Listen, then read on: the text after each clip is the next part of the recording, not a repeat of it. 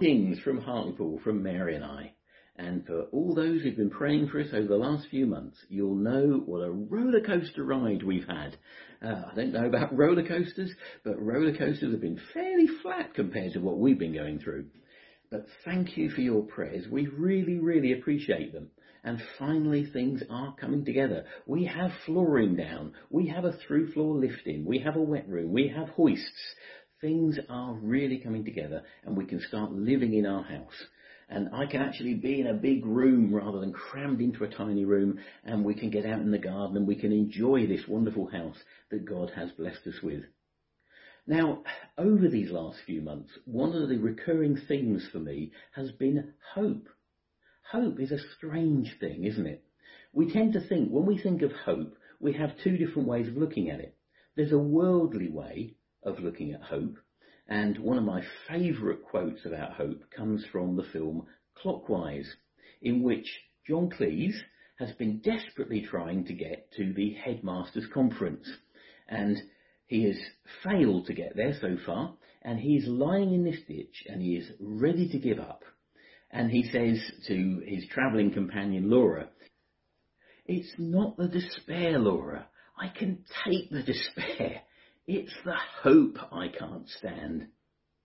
And you know, that makes me think the world's view of hope is like hope is this something that is dangled above us, like a, a tease, you know.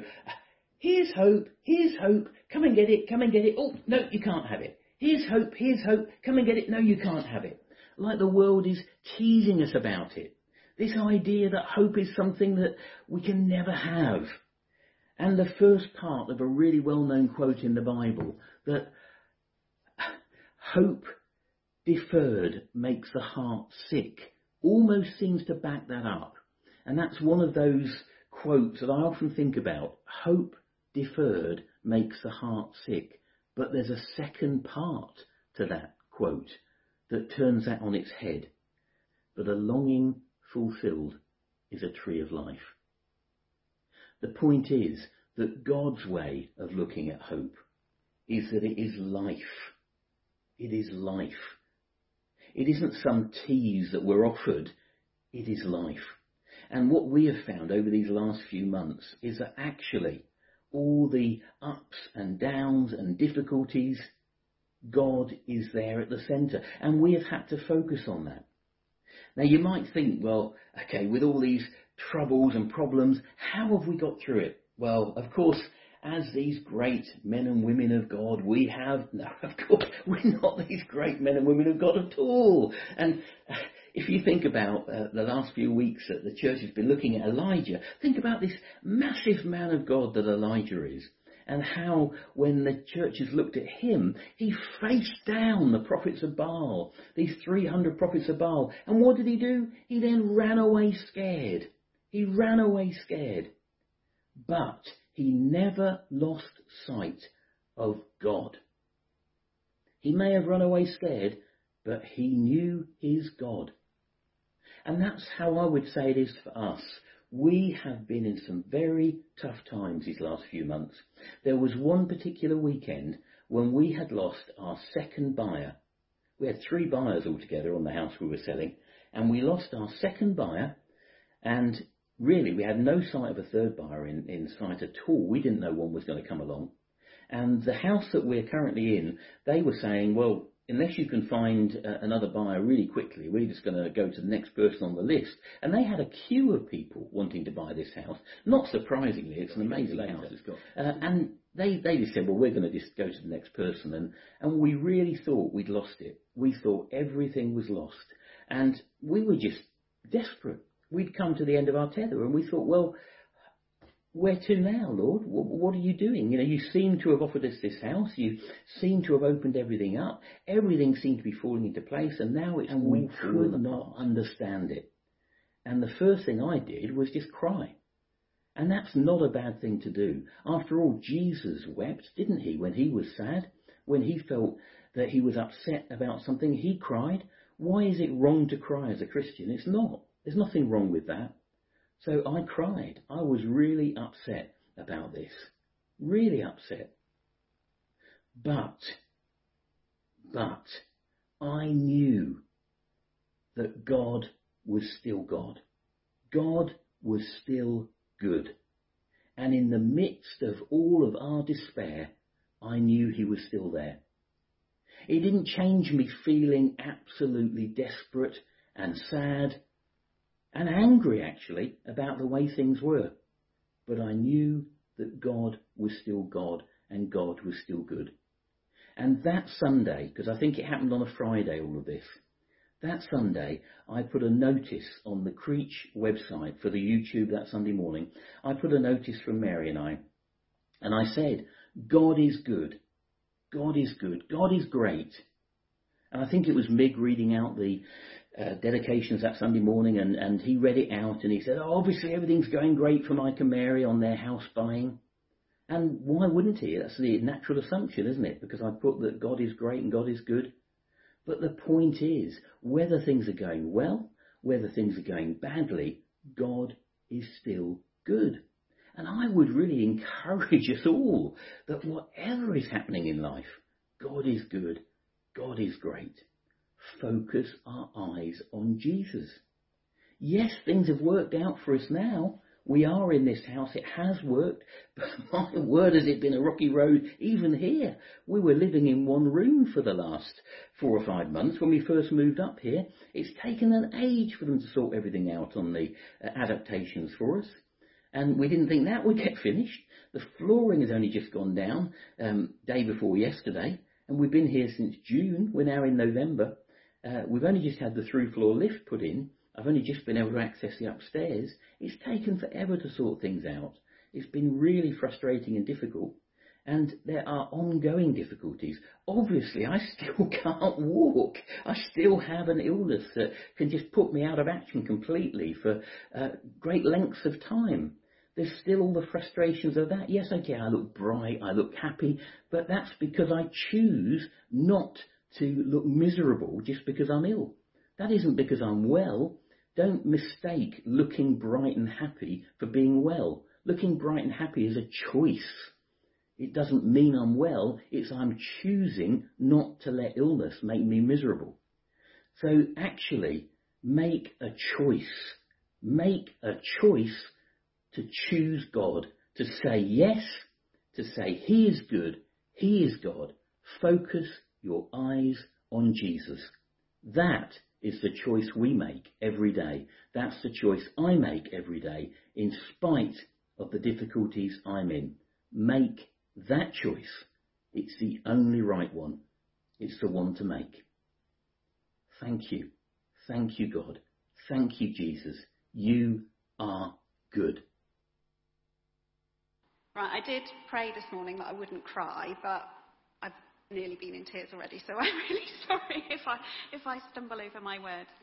Um, when Matt asked me to speak, he gave me some questions to help guide um, what I was going to say this morning. Um, one of them was, How would you describe the season that you've been through? Easy, I thought. Oh, this is, this is fine. This has been a season of building relationship with God and a season of waiting. But in looking back, I've now noticed something different. If you are meeting me for the first time today, hi. It's lovely to meet you, and thank you for welcoming me so readily into the church it's the very first time that I've sat downstairs in this church today, and I found myself right in the middle, which was the most amazing experience during worship, and that's what nearly brought me to tears this morning. So, yeah, thank you again. Um, meeting me today, it would be very easy to assume that I've spoken in public before, and to think that I must always have had a confidence and a sense of identity strong enough to, I'm always off again, to enable me to speak out loud. But if you were able to read the chapters of my life that came before this moment, you would find something very different. I spent the first 47 years of my life small, quiet, hoping not to stand out, wanting everyone to like me, not having the confidence to say that I liked a particular band, let alone choose a particular song, and definitely never standing on stage speaking out loud. But in looking back, I can see that God has been preparing me for this exact moment. Um, another question How would you say that God has been a shepherd to you over this time? In June 2020, God directed me to Creech, moving me and my family into a bungalow just around the corner from this church. So that was the first, first time I'd sort of really seen this church or been close to it. I arrived in Creech broken. My relationship had ended. I was unemployed. I had little confidence. No real sense of who I was or what I believed. I was disappointed, dissatisfied, angry, sad and I didn't know what I might do with the rest of my life. But I also arrived in the pandemic, and that limited my options and stopped me from rushing about trying to fix my life. It forced me to be still, and it was in the stillness that I heard God calling.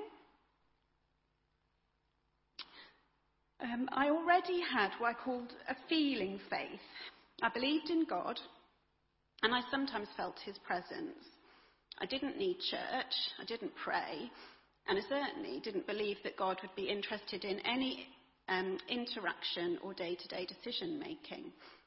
Life was full of coincidences, luck, fate. Life was what I could make it. In the stillness, God was calling me. He played me songs on the radio he sent me messages from friends. He showed me glorious views, introduced me through easy connections and random bumpings into to people from this church. He spoke to me through podcasts, apps, daily devotionals, books, and the Bible. I also heard him speaking directly to me. He showed me that I could trust him. He told me that he loved me that he had plans to give me hope and a future, and that he wanted relationship with me. Despite all the patience, love, and grace I was shown, I didn't surrender myself to him easily. I fought. I was stubborn and ungrateful. I realised that having true faith meant having opinions, taking risks, and standing out.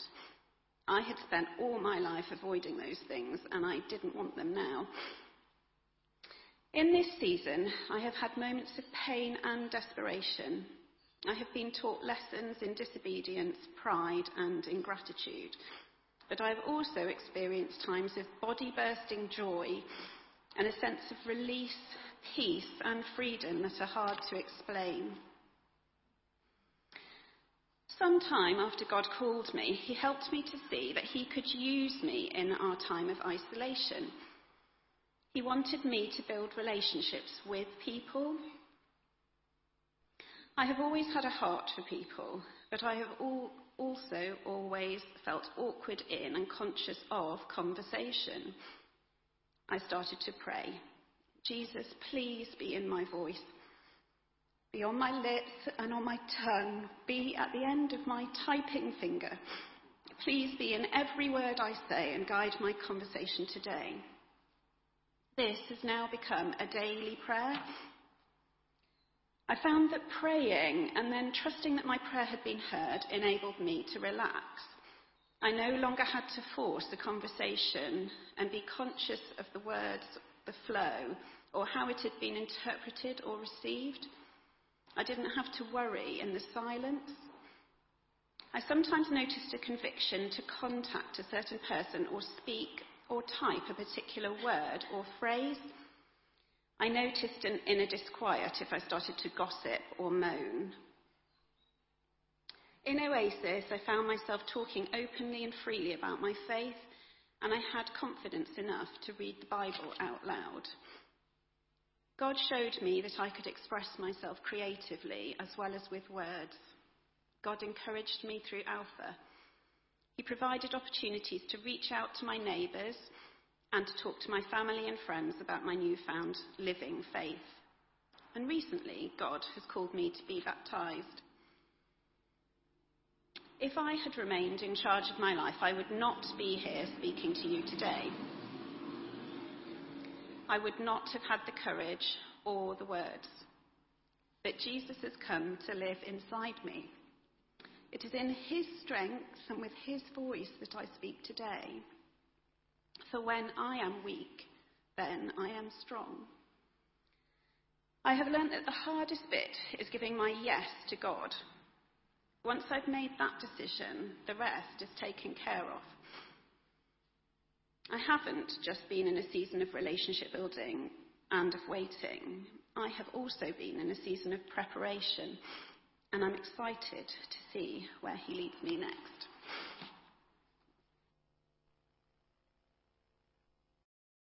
Have you ever done any public speaking? some questions. Let's I'll ask you some questions. It's like old I'll times ask to come you down some top of questions. each other. Um, all right. Uh, so for those who don't know, this lovely silver-haired man stood Silver next to me. Silver fox. I wasn't going to say that. I'm not sure about that.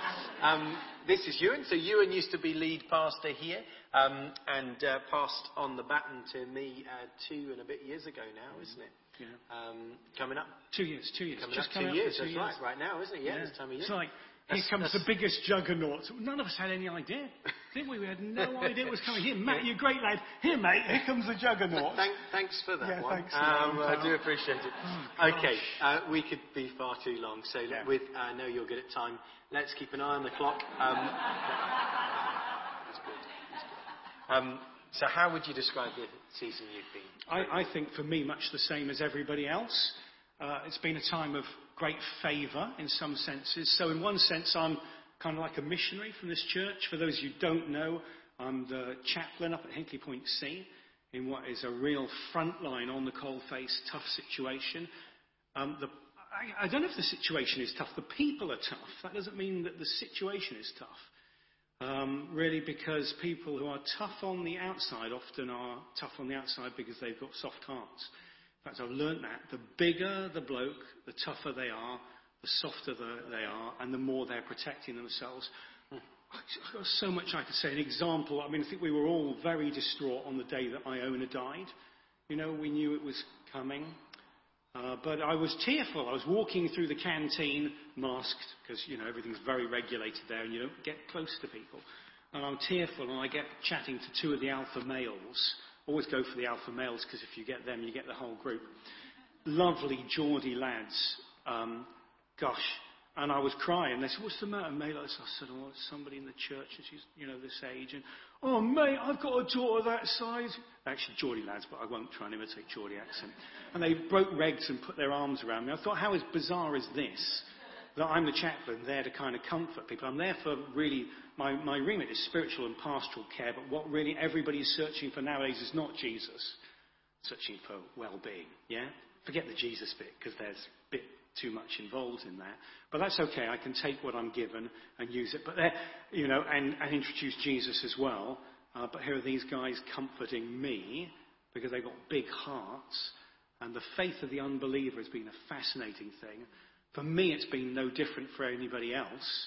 Actually, for what you lot experience all the time, you worship here with Christians on a Sunday, and then in the week, you're not surrounded by people of faith.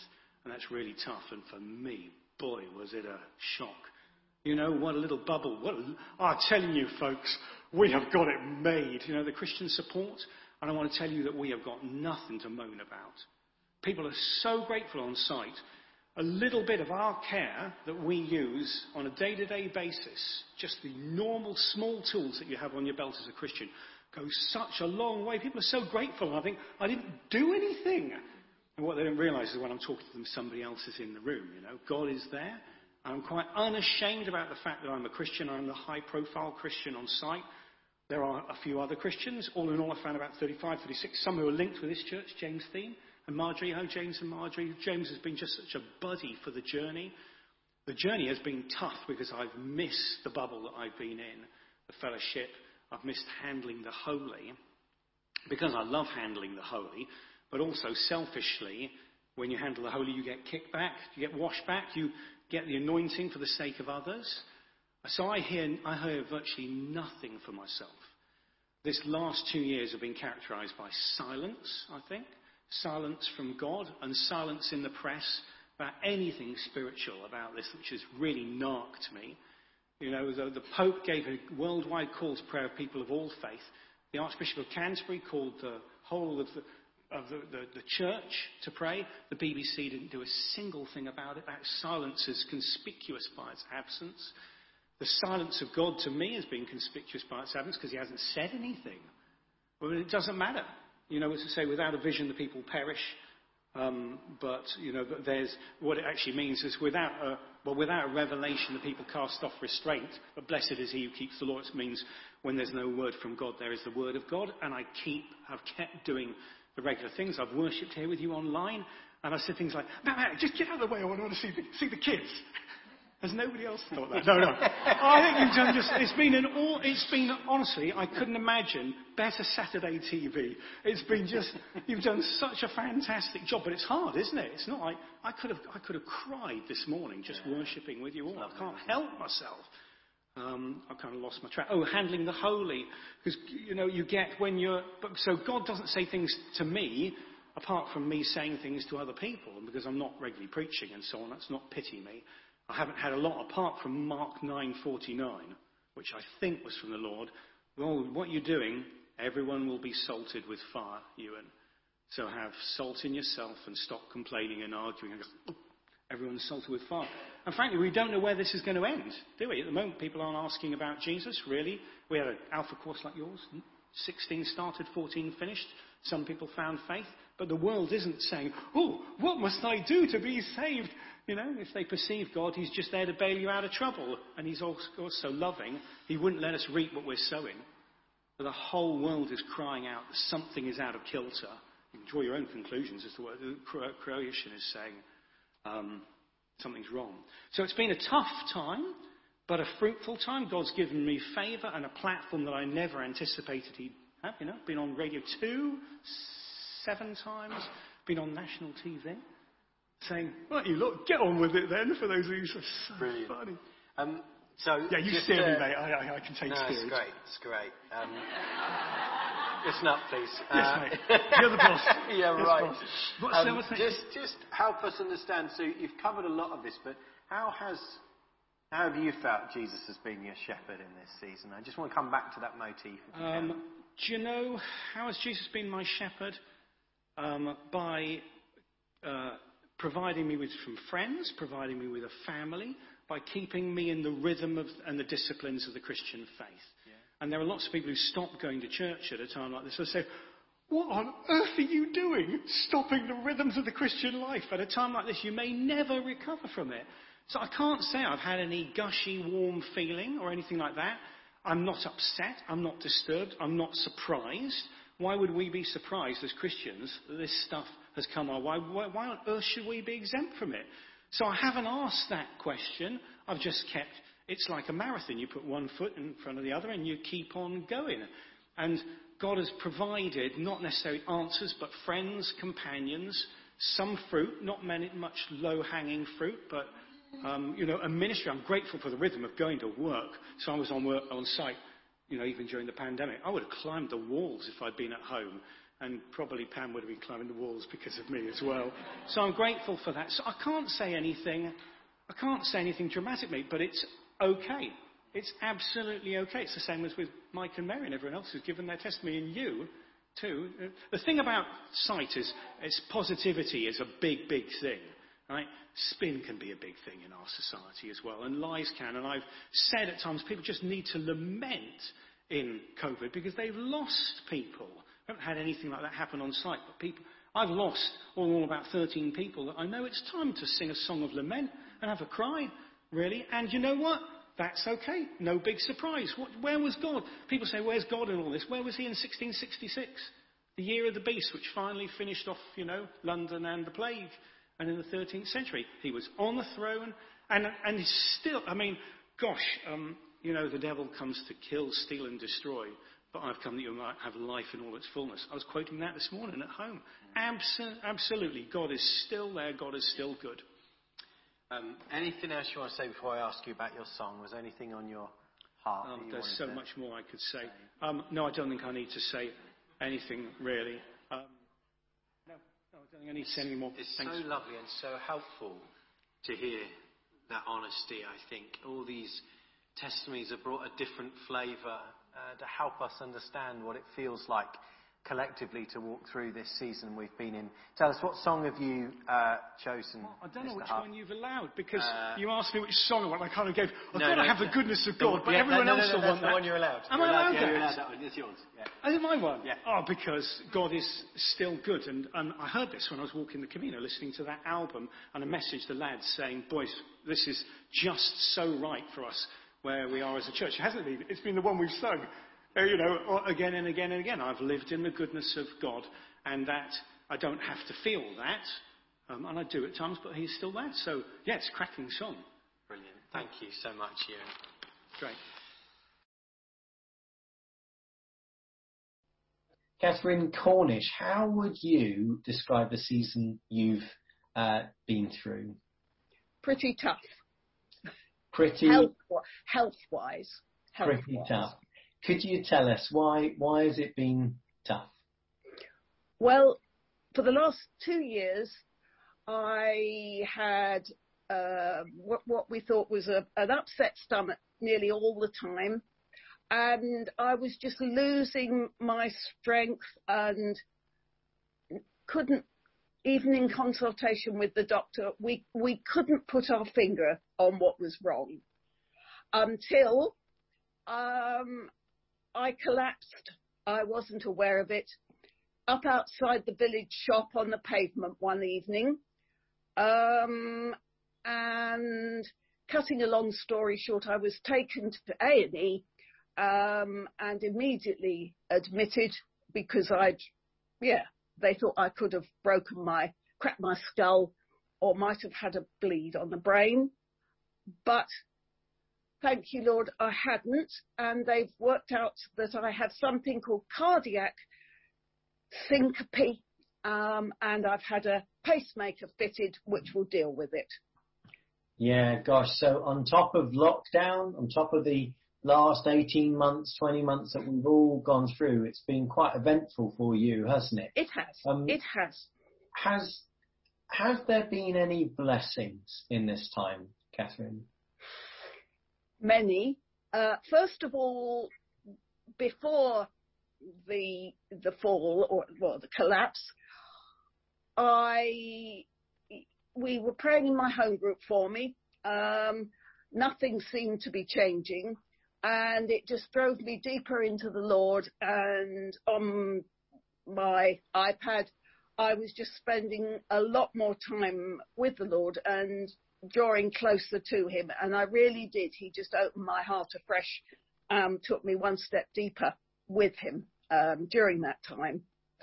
Um, and then in the hospital, my um, procedure was going to be postponed because they hadn't got room for me that day. So it could be the next day or even the next one. So I prayed to the Lord. And I said, I can't do this much longer, Lord. And I asked that you can, will make a way where there is no way and that Dr. Furness, who I knew from previously, who was on duty that day, will do the procedure. And that was about 10 o'clock in the morning. Well, about half past three in the afternoon, Dr. Furness popped his head round the curtains and he said, Catherine, I've had a cancellation. Would you like me to do your procedure today? Yes, please, I said. When? He said, well, now, if you like. Praise the Lord. oh, um, and, and I also was well aware of his peace. I hadn't asked, well, I, you know, I hadn't had time to ask, but I had his peace deep inside the whole time I was there. Yeah. Otherwise, I don't know how I would have coped because it was 10 days in hospital. Yeah. Thank you. So, um, Catherine, how would you say God has been your shepherd during this season? Well, he has he's led me in the right direction, and I know that he was well aware that I was going to collapse because I broke no bones and I've got osteoporosis. Um, and I don't normally walk along past the shop when I go out for my little walks, but that was where it happened. Um, and a lovely young couple from Chard passing by stopped to see if I was all right. Um, and, um, you know, and they took me to A&E. The Lord has been right there beside me the whole time. Yes, I've been so aware of it. Um, okay, Catherine, thank you so much. So, what song have you chosen and why? I've chosen Waymaker. Um, again, because it just sums up um, the Lord to me during this past year, two years.